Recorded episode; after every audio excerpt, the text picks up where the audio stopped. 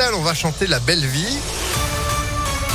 Juste après la météo et puis l'info de Sandrine Ollier, bonjour. Bonjour Phil, bonjour à tous. À la une de l'actualité, à 12 jours du premier tour de l'élection présidentielle, Jean-François Debat lance un appel au vote. Le maire socialiste de Bourg-en-Bresse, dans l'Ain, soutient Anne Hidalgo, mais la campagne de la candidate piétine. La maire de Paris plafonne à 2% d'intention de vote dans les sondages. Un camouflet pour le Parti socialiste en perdition depuis la fin du mandat de François Hollande.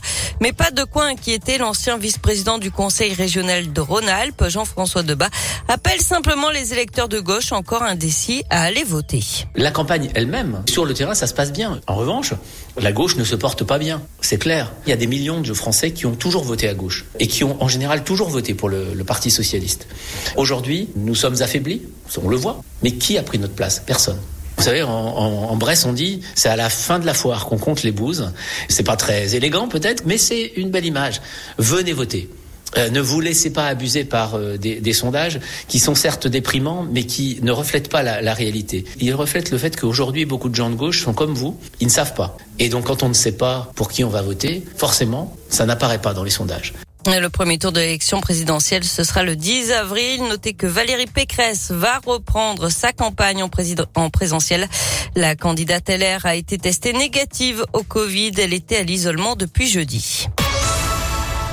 Rappel, J-1 avant le passage de Lyon en ville 30. Il faudra lever le pied à partir de demain dans 84% des rues. Certaines seront même limitées à 20 km/h.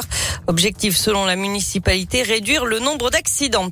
Les prix des carburants repassent au-dessus des 2 € dans les stations-service, comptez 2,116 € en moyenne le litre de gasoil et 2,004 € le litre de samplon 95.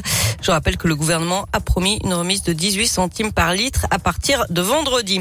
Un go-fast intercepté, une tonne de résine de cannabis saisie. Belle opération de la police judiciaire de Lyon le week-end dernier.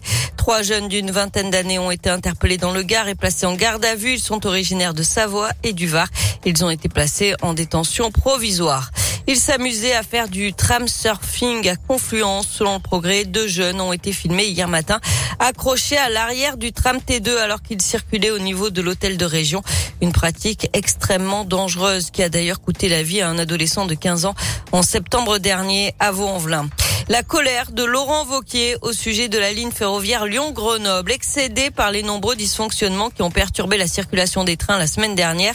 Le président de région exige désormais que la SNCF paye des pénalités, comme le prévoit la convention signée entre la région et la société ferroviaire, cette ligne ayant déjà connu une période de perturbation en décembre dernier.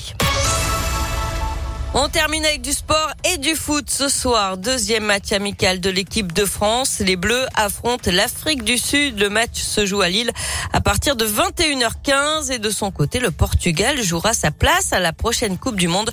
Ce sera face à la Macédoine du Nord. Titre prémonitoire peut-être avec Michel Sardou. Afrique à Dieu dans quelques minutes. Merci beaucoup Sandrine. Vous êtes de retour à 8h30. À tout à l'heure. Allez, à tout à l'heure. Pour la météo...